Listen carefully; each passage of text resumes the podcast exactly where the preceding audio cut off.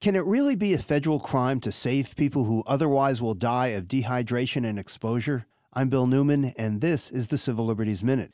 The United States government insisted that the answer is yes when it prosecuted individuals in Arizona who belonged to the Unitarian Universalist Church and its humanitarian aid organization ministry, No More Deaths, No Mas Muertes.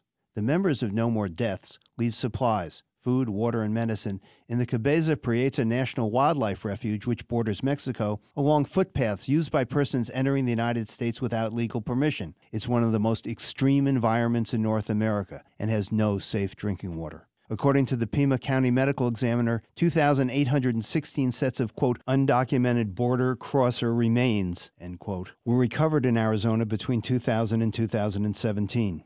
The defendants claim protection from prosecution under the Federal Religious Freedom Restoration Act, and on January thirty-first, the federal district court in Arizona found that their religious beliefs were sincere and that prosecuting them by the government was not necessary to achieve the government's legitimate goals. The court rejected the government's final justification that more deaths could mean fewer crossings as gruesome logic, totally speculative, and unsupported by evidence.